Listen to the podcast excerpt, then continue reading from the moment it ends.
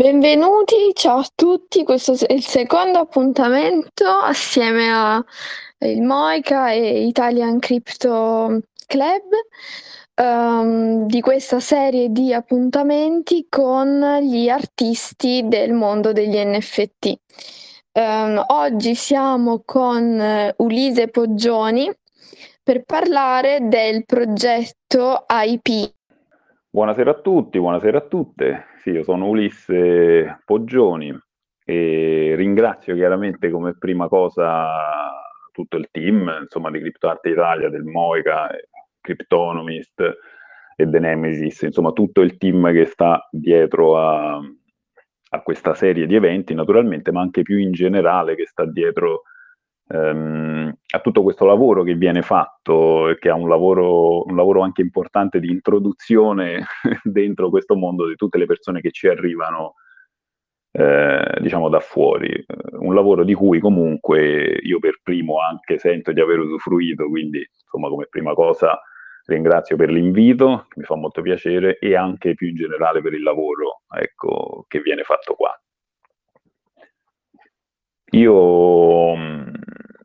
allora, il percorso da cui arrivo io, con cui entro io in questo mondo qua, è un percorso eh, strano, tra virgolette, nel senso, mh, diciamo che ho visto due percorsi principali con cui si arriva in questo, in questo mondo degli NFT, con, in particolare parlando di, eh, di crypto art, quindi con, eh, sul lato artistico un percorso è quello che arriva dal mondo più, diciamo, dal punto di vista della tecnologia, blockchain, dal mondo delle criptovalute, insomma, chi arriva da quella porta là, cioè dalla porta eh, della tecnologia e delle possibilità offerte dalla blockchain.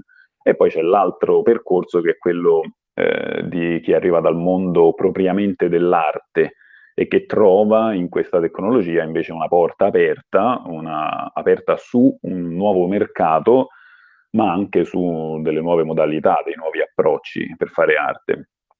Mm, ecco, io personalmente, come percorso personale, eh, non, sono, non vengo dal mondo della tecnologia blockchain, non vengo neanche propriamente dal mondo dell'arte. Io sono ehm, sono quello che viene definito normalmente nel mondo di oggi un, un creativo nel senso professionale, no? sono direttore creativo di un'agenzia eh, di comunicazione che si chiama Necos e mh, mm, ho frequentato, eh, toccato con mano a vari, a vari, livelli ovviamente il mondo dell'arte come tutte le persone anche che lavorano in questo settore eh, e anche direi con eh, vari livelli tra i vari livelli di cui è fatto il mondo dell'arte, quindi eh, parliamo di musica, parliamo di eh, arti visive, parliamo di videomaking, parliamo di tutte queste cose.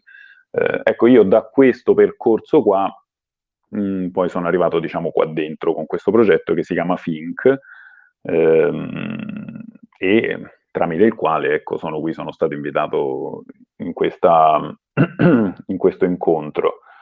Ehm, brevemente faccio, ecco, faccio, una piccola panoramica di come funziona questo progetto con il quale io sono entrato nel mondo NFT e di come ci Volentieri. sono entrato. Infatti io tra l'altro poi avevo pronunciato male, ho detto pink, non think, ma sì, non, ancora più interessante. Ci mancherebbe. Vai, pure. Ci mancherebbe. Eh, beh, allora io mh, il giorno che ho sentito nominare gli NFT, la sera stavo già lavorando, in sostanza, perché veramente sono stato immediatamente mh, travolto da questa, da quest'onda e penso che tutte le persone che sono qui in questo momento in qualche modo capiscono benissimo di cosa parlo, cioè questa atmosfera di urgenza, eh, ma anche di apertura, ecco, soprattutto, quindi di fermento, di energia circolante e viva che si respira in questo, in questo mondo e che veramente riesce a, eh, a, ad arrivare persino solo sentendone parlare. Quindi ecco, mh, mm, questo per dire che mi sono, sono, stato trascinato dentro proprio come, come da un, un, una legge della fisica che mi ha tirato proprio dentro. E, mh, ed ecco, io mm, ho sviluppato questo progetto che appunto si chiama Fink, che in sostanza eh, è un progetto eh, è un progetto complesso, nel senso che è, eh, che è leggibile a vari livelli. Mm, è un progetto composto, innanzitutto dico subito per chi volesse approfondire o per chi volesse capire un, più precisamente, queste cose si trovano nel sito che è iThink.com, eh, scritto i-think, ph-inc, eh, Mm. Abbiamo messo anche il sito sulla, sull'articolo di Cryptonomist, quindi insomma se googlate Ulisse Poggioni trovate l'articolo di Cryptonomist c'è, c'è scritto tutto. Esatto. Ehm, in sostanza è, eh, parliamo di un'opera d'arte che è composta a sua volta di altre opere d'arte. Quindi questo è il concetto. In particolare sono 49 opere mh, mm, che disposte, che, ognuna delle quali ha valore in sé come, come opera, cioè ha, una, ha, un suo senso, ha sua, eh, un suo inizio e fine, diciamo un'opera conclusa, ecco, ognuna di queste 49, ma disposte insieme in eh, sette file di sette opere, ok, formano un quadrato di 49 opere, cioè di questi di 49 pezzi, che visti nell'insieme in questo quadrato, eh, che trovate per l'appunto sul sito, e che viene e verrà eh, svelato piano piano, un'opera dopo l'altra, messe tutte insieme in questo quadrato, eh, formano a loro volta una sorta di meta opera che le comprende tutte. Eh, in che modo? Questo eh, lo specifico perché può non essere immediato. Non formano, diciamo, un mosaico, eh, nel senso mh, mm, perché appunto le opere sono, eh, ognuna ha senso anche indipendentemente dalle altre. Eh, quindi quello che formano non è una figura più grande, no? come, come, si è visto spesso, insomma in questo senso, cioè non, non, sono pezzi di un mosaico, ma quello che formano è una composizione eh, simbolica che porta dei portatrice di, diciamo, di significati eh, e che dal mio punto di vista il modo più semplice di spiegarla è una sorta di mappa, ecco, che può essere mappa concettuale, diciamo così, eh, che può essere letta, che può essere interpretata, che può essere navigata in qualche modo. Quindi, eh, in particolare, tutte le opere perimetrali, cioè quelle che formeranno eh, il perimetro di questo quadrato, quindi tutte, tutte le opere che stanno all'esterno, eh, contestualizzano eh, la, il ciclo della storia, ok? vari periodi storici e attraverso questa disposizione appunto circolare, perché è, un, è, un, è una linea chiusa, perché è formata dai, dal perimetro del quadrato, eh, simboleggia un po' la circolarità ecco, del tempo storico, il tempo collettivo, il tempo degli eventi eh, in cui viviamo insieme come collettività, gli eventi storici che hanno senso per, per tutti, per tutti noi. Eh, mentre eh, tutte le opere che convergono invece verso il centro di questo quadrato eh, hanno dei significati e rappresentano un percorso invece di ehm, come dire, di eh, discesa nella profondità di quello che è l'intimo di ognuno di noi, quindi che hanno a che fare con il corpo, hanno a che fare eh, con la mente, con la scoperta di sé. Eh, adesso non scenderò troppo nel dettaglio perché chiaramente è, una, è, un'opera d'arte visiva, deve essere vista per essere compresa e non voglio annoiare nessuno con discorsi no, troppo... Nel frattempo ho messo il link al tuo sito sulla chat così chi ci sta ascoltando può direttamente cliccare e vedere... Perfetto, grande, grande Amelia, grazie mille. E quindi ecco, senza, eh, senza scendere esageratamente nel dettaglio per non annoiare nessuno, eh, però questo è il concetto. Tutte le opere esterne parlano della storia e tutte le opere che formano delle linee che convergono verso il centro parlano di una eh, discesa nelle profondità personali, insomma, di ognuno.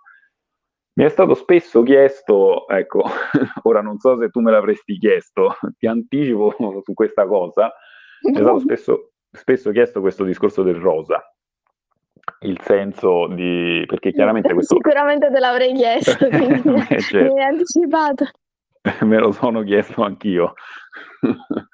no, eh, mh, perché il rosa? Ecco, qui c'è una storia, eh, una storia, diciamo, molto semplice, ma, eh, ma, ma comunque eh, eloquente a suo modo.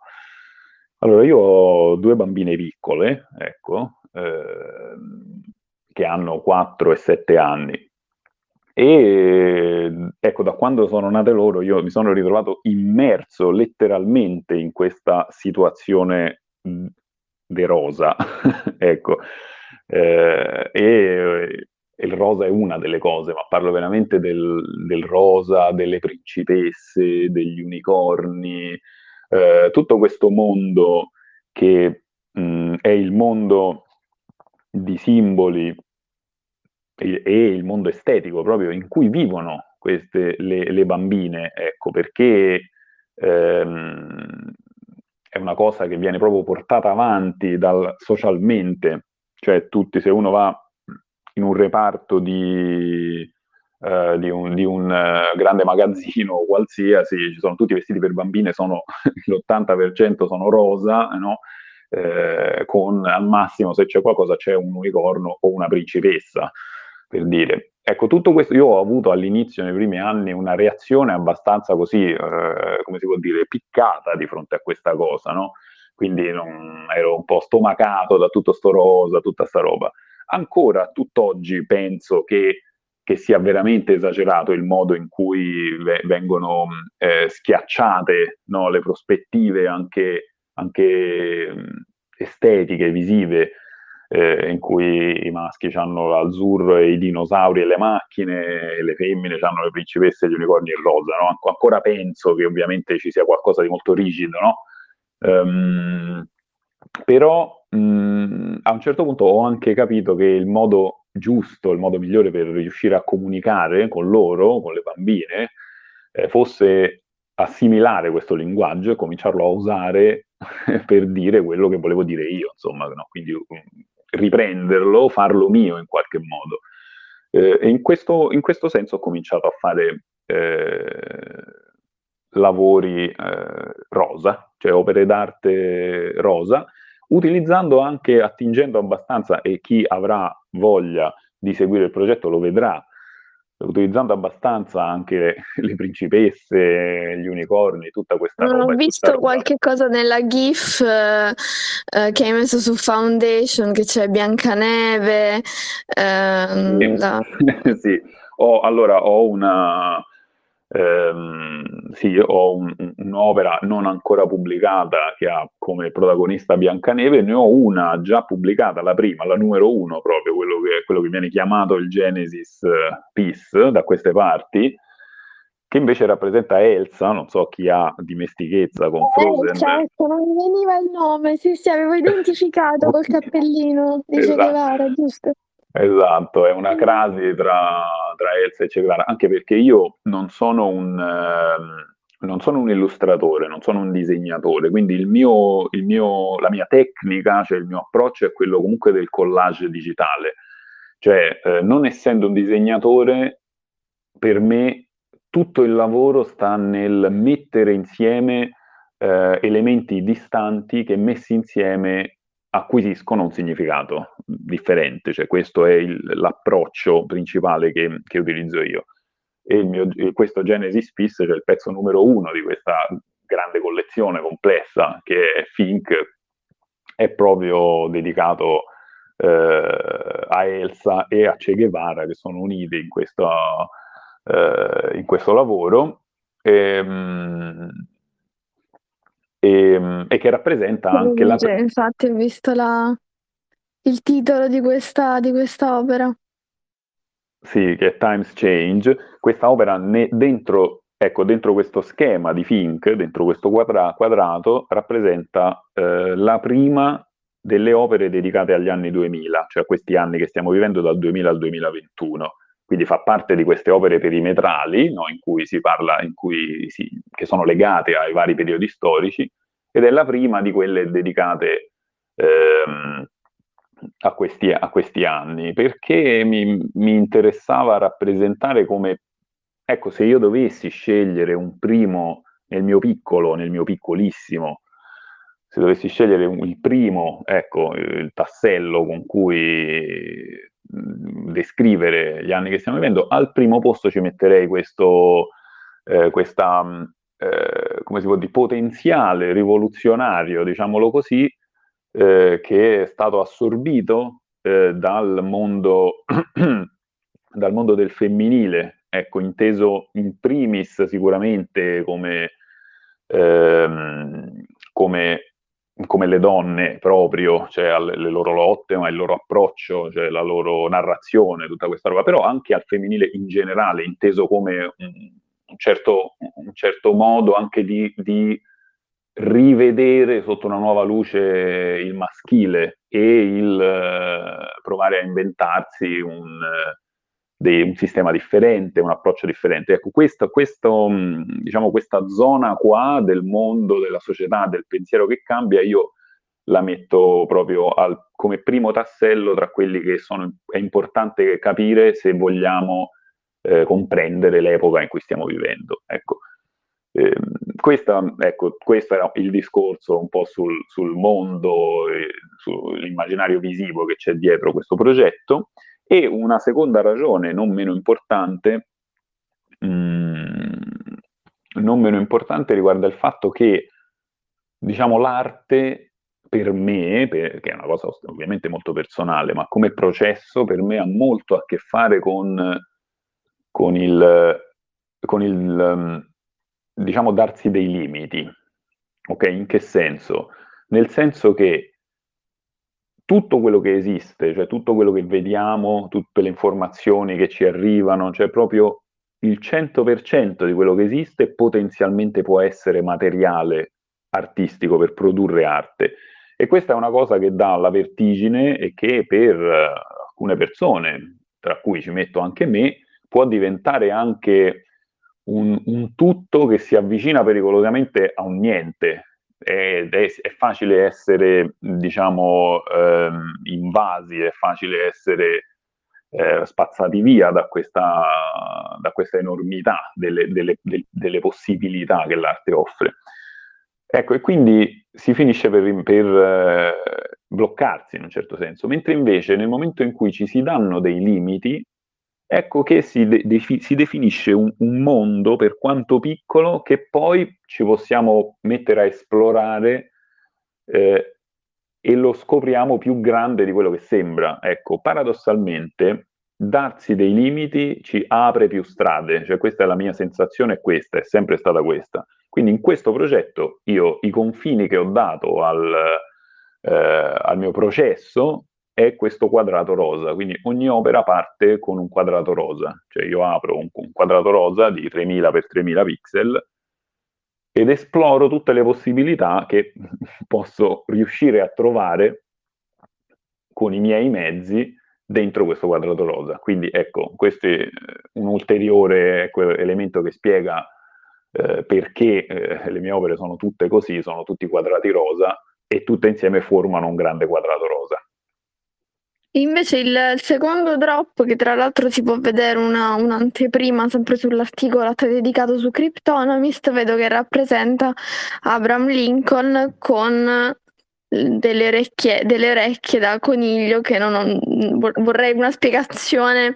Più che altro non sono sicura se sia un filtro di tipo alla Snapchat o le orecchie di Playboy, tipo così. Sì, esatto. Allora, eh, sono costretto a, ehm, a, a correggere perché sa- anche se è presente questo sull'articolo di Cryptonomist, ma non sarà questo il drop eh, quello di venerdì, prossimo venerdì, che invece sarà mh, direttamente rivelato venerdì, così mi è stato... Uh, così mi è stato detto. Questo qui è un altro che sarà. Due opere diverse. Infatti, non capivo la correlazione tra il titolo To the Moon esatto, e Abraham esatto. Lincoln, però ho detto, boh, esatto. vabbè. ok. Te li spiego, te li spiego Vai, grazie. una cosa al volo su tutte e due.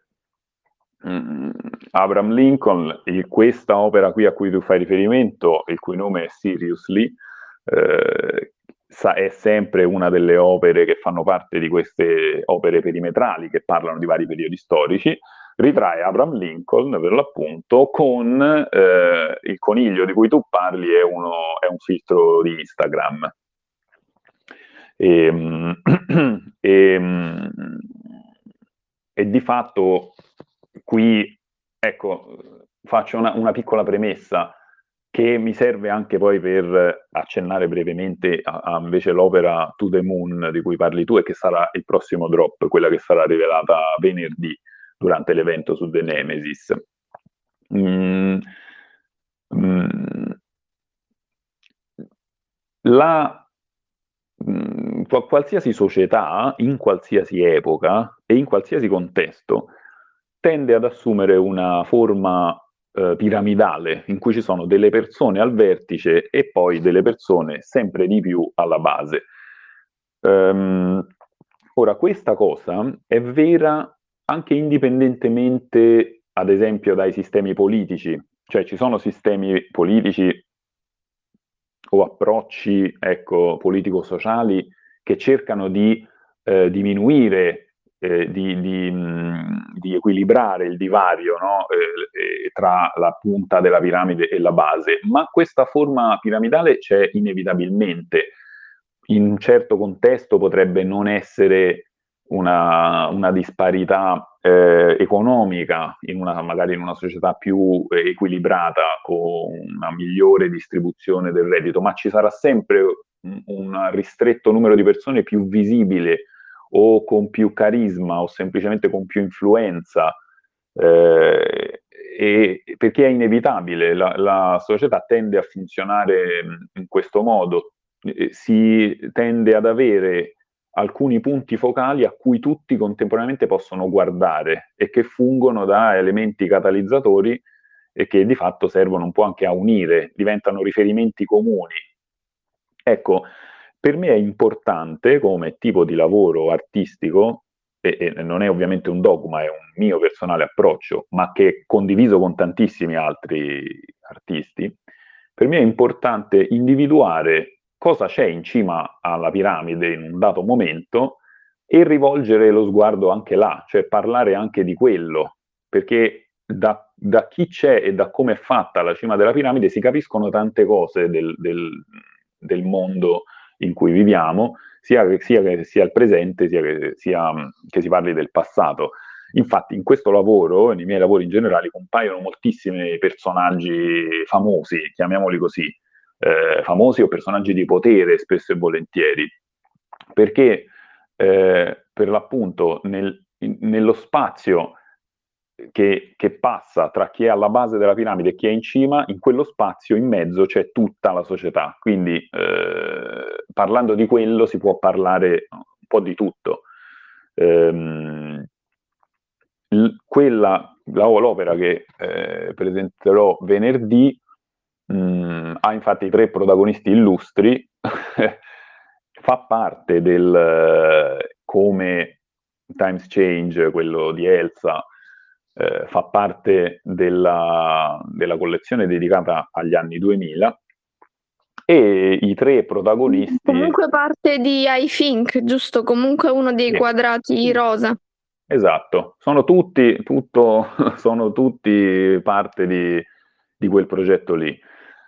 Mm, e i tre protagonisti eh, sono eh, Zuckerberg, Musk eh, e Bezos e il titolo To the Moon fa riferimento al di là del, no, dello, specifico, dello, specifico, significato spesso legato proprio al mondo eh, delle criptovalute, ma in generale eh, questa idea che io trovo un'immagine molto, molto forte, molto significativa, questa del, del, del to the moon, proprio là, eh, il, come si può dire, il la, l'assurdità, cioè l'elevazione al, allucinante insita in questo concetto, cioè l'idea che in generale, dal punto di vista di finanziario, dal punto di vista economico, eh, ci possa essere questa crescita che addirittura arriva alla Luna, cioè, quindi questo, e che questi tre personaggi esprimono bene, perché nel mondo in cui viviamo oggi, ricollegandomi al discorso di prima,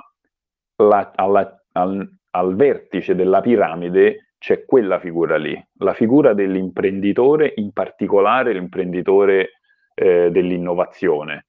È proprio la figura apicale della nostra epoca, cioè quella che quando noi parliamo, che ne so, del, del, dell'età classica o dell'ellenismo, parliamo degli Alessandro Magno, parliamo del, del, Medioevo italiano, parliamo dei San Francesco, delle grandi figure della cristianità, che ne so, l'età moderna, l'età contemporanea, eh, si parlerà degli, degli, imprenditori più che dei generali o dei condottieri o degli uomini di chiesa, per dire.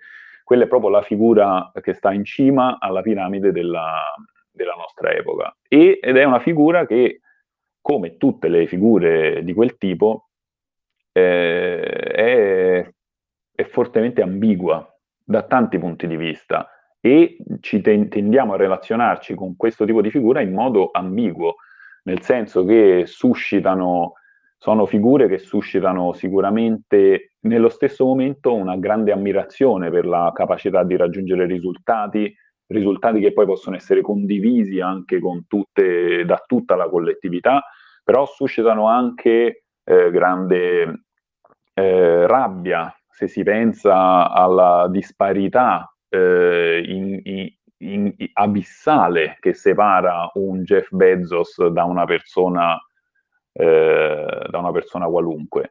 Eh, quindi sono figure che è difficile dire semplicemente se siano positive o negative e quando si cerca di trovare un giudizio definitivo si tende a creare una sorta di movimento perpetuo, quindi a la, la, mente comincia a girare intorno a tutta una serie di cose ehm, e la risposta diventa appunto ambigua, eh, scivolosa eh, e per questo motivo interessante perché esprime tutta l'ambiguità di, dell'epoca anche in cui viviamo. Poi adesso non mi metto qui a descrivere l'opera perché anche non, non tolgo ecco, il piacere del, eh, della sorpresa, insomma, per chi avrà voglia In di... Realtà su Foundation, sempre nella GIF dove ho visto Biancaneve, c'è una piccola anteprima. Sì, della... c'è, un, c'è, un, frame, sì, esatto. Sì, però venerdì alle 16.30 su The Nemesis facciamo il, il drop, insomma, lo, lo, vedremo per la prima volta to The Moon insieme, così poi magari in diretta anche ti faranno anche tutte le domande del, del caso. E ricordo che quindi le tue opere si trovano su Foundation perché nel frattempo stanno arrivando un po' di domande per chiedere dove trovo l'opera, quando fai il prossimo drop, quindi sto facendo un piccolo riassunto anche se nel frattempo stavo rispondendo ai, ai messaggi che stavi ricevendo. Um, okay. Stavano chiedendo, per esempio, il fatto di utilizzare le, l'immagine di Lincoln piuttosto che di Elsa, se ci sono regole di copyright uh, sul, allora. sul, tema. Ok, allora, mm, ecco, sto vedendo anch'io qui un po' di, un po di domande. Allora, mh, mm, questione copyright. La questione copyright è estremamente eh, complicata e non ci sono risposte eh, univoche. Eh, è una questione complicata perché? Perché la casistica esistente è, è varia, quindi non, eh, la questione dell'arte rappresenta un unicum, chiaramente, no? perché l'artista, è, eh, l'artista e l'arte rappresentano il simbolo della libertà d'espressione, quindi è un discorso molto complesso da gestire e nei casi che ci sono stati, proprio casi portati poi in tribunale a un livello legale, eh, le risposte sono state spesso differenti, eh, perché eh, tendenzialmente, ehm, tendenzialmente qual è il concetto? Il concetto è che se io utilizzo un, um, un, um, un, simbolo su cui non ho diciamo, la proprietà intellettuale, ma lo utilizzo per mandare un messaggio differente da quello che il simbolo di per sé rappresenta, eh, allora io sto facendo comunque arte, ok? E è è possibile che, cioè è, è, le, è, considerato legittimo che io lo faccia. Ora, attenzione, ripeto, questa, questa è una cosa, è importante essere chiari perché eh, poi eh, giustamente non vorrei che venisse preso come un, un'indicazione. Io me la gioco così personalmente perché ho studiato la cosa, ho visto che le possibilità sono varie, quindi attualmente quello che potrebbe succedere è che la Disney a un certo punto si fa uh, lo del culo, si può dire culo, sì, no, in televisione, eh, e, mi, e mi, mi rompe... Come in fascia protetta, sono anche le 10. esatto. E, e, mi rosica perché ho usato Elsa e mi fa causa, diciamo che se la Disney mi fa causa mi fa più un piacere che un, un problema, però vabbè, lasciando perdere questo, mi fa causa, e, e, ce la giochiamo entrambi. E a seconda di che tipo di piega prende un eventuale contenzioso potrebbe finire in tutti e due i modi, perché potrei, io potrei comunque, anche rifacendomi a casi esistenti, potrei dire che ho utilizzato quell'immagine per trasmettere un certo messaggio che faceva parte di un'opera artistica e in questo senso non sono perseguibile, eh, diciamo. Io personalmente quello che penso è che nel momento in cui alcuni volti, eh, loghi, personaggi, insomma alcune eh, creazioni entrano a far parte della, dell'immaginario collettivo e diventano simboli riconosciuti da tutti, non è possibile che io non, non abbia il diritto di utilizzarli per dire delle cose, perché se la Disney eh, se la Disney, qui per citare un altro mio eh, amico e collega e parente Francesco Cerasi con cui stiamo lavorando su, altre, su altri progetti che spero presto vedrete col nome Roma Wave, eh, come dice lui, giustamente, se la Disney mi entra in casa fin da quando ho 5 anni e mi propina i suoi simboli e mi, e mi, e, e mi costringe a nutrirmi di questi eh, con una pressione sociale devastante per tutta la vita, che io non possa usare quell'immagine per mandare un messaggio, francamente non mi sembra giusto. Ecco. Quindi la mia, la mia, visione personale è questa e da un punto di vista legale posso solo dire che la questione è totalmente aperta e viene valutata caso per caso. Ehm, ok. Sei stato piuttosto esaustivo, è un, un, tema molto ricorrente in realtà quando parliamo di NFT, la questione del copyright, del riutilizzo del logo, piuttosto eh, certo. che del personaggio, quindi...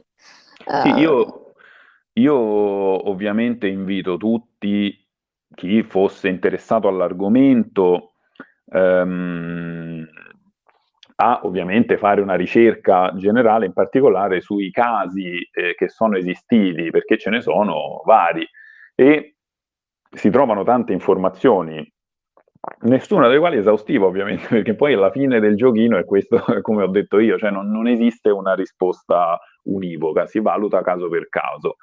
Io quello che faccio è, partendo dal, dalla mia visione personale sulla cosa, e me la gioco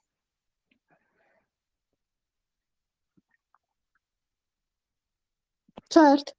No, ma il tema degli del ti dicevo, il tema del copyright spesso è molto affrontato, molto riceviamo molte domande sul tema, quindi insomma, visto Eh, che certo. ti alzavi a pennello come come persona a cui fare questa domanda, ecco.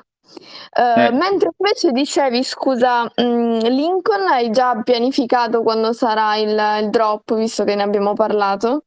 Mh-mh. No, non ho ancora pianificato esattamente quando sarà il drop perché sto ancora ehm, sto ancora decidendo l'ordine oltre vabbè adesso ho pianificato alcuni drop eh, però adesso sto ancora decidendo con quale ordine fare quelli successivi di cui farà parte anche eh, questo qua di Lincoln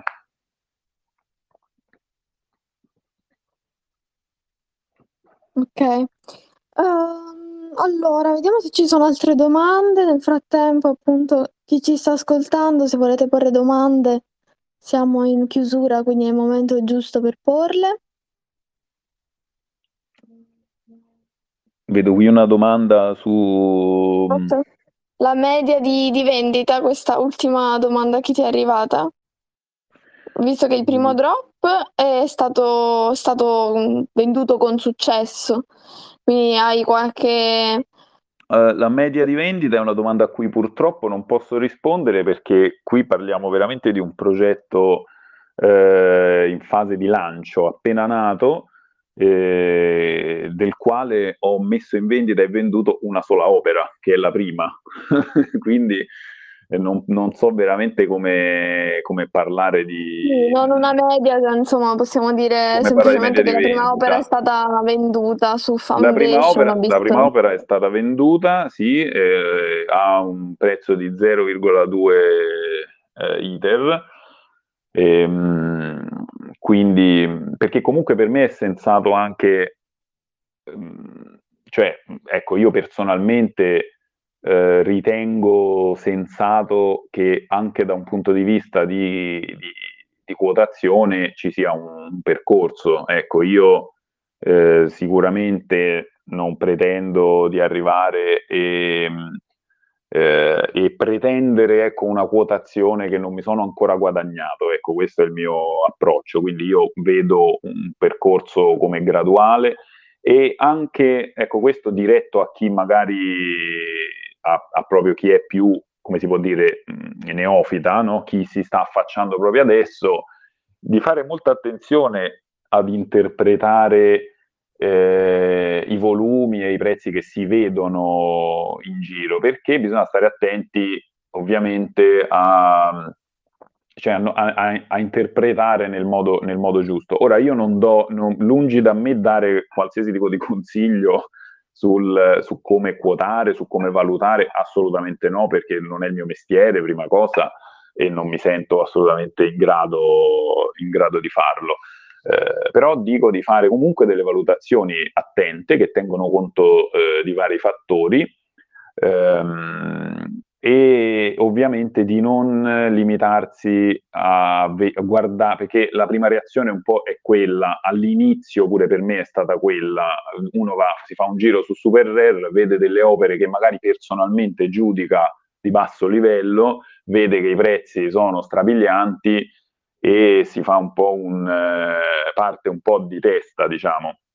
Invece io pur non volendo dare consigli specifici sulle quotazioni perché sono l'ultimo che, potreb- che lo potrebbe fare, però in generale io personalmente ho deciso di assumere un approccio graduale e, eh, e, di, e anche di, eh, come dire, di studio della risposta che c'è con, col lavoro che uno fa. Poi alla fine quella è il dato principale, è quello. Eh, partire e cominciare a vedere quello che succede e prendere le decisioni in base a quello.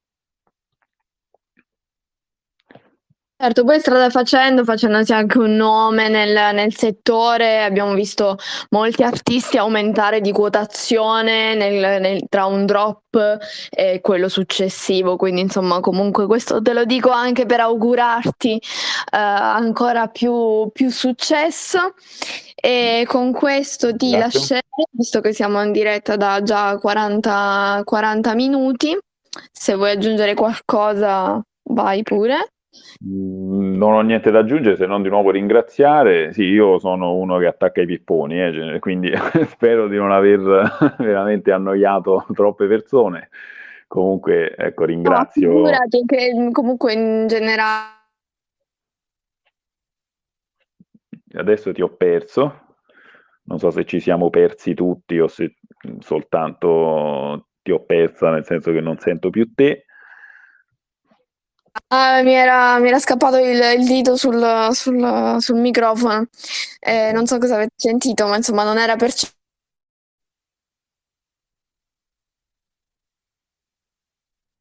Mm, ti ho riperso.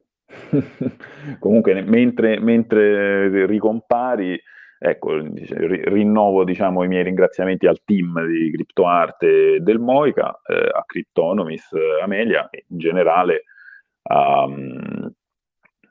a tutte le persone che fanno ecco, questo lavoro di un po' di filtro, un po' di, eh, di supporto eh, con, con, grande passione e serietà da quello che ho potuto vedere. Insomma, penso che tutte le persone che si affacciano in questo mondo vedano come prima cosa un ambiente eh, un ambiente fertile, pieno di, di, di persone interessanti e interessate.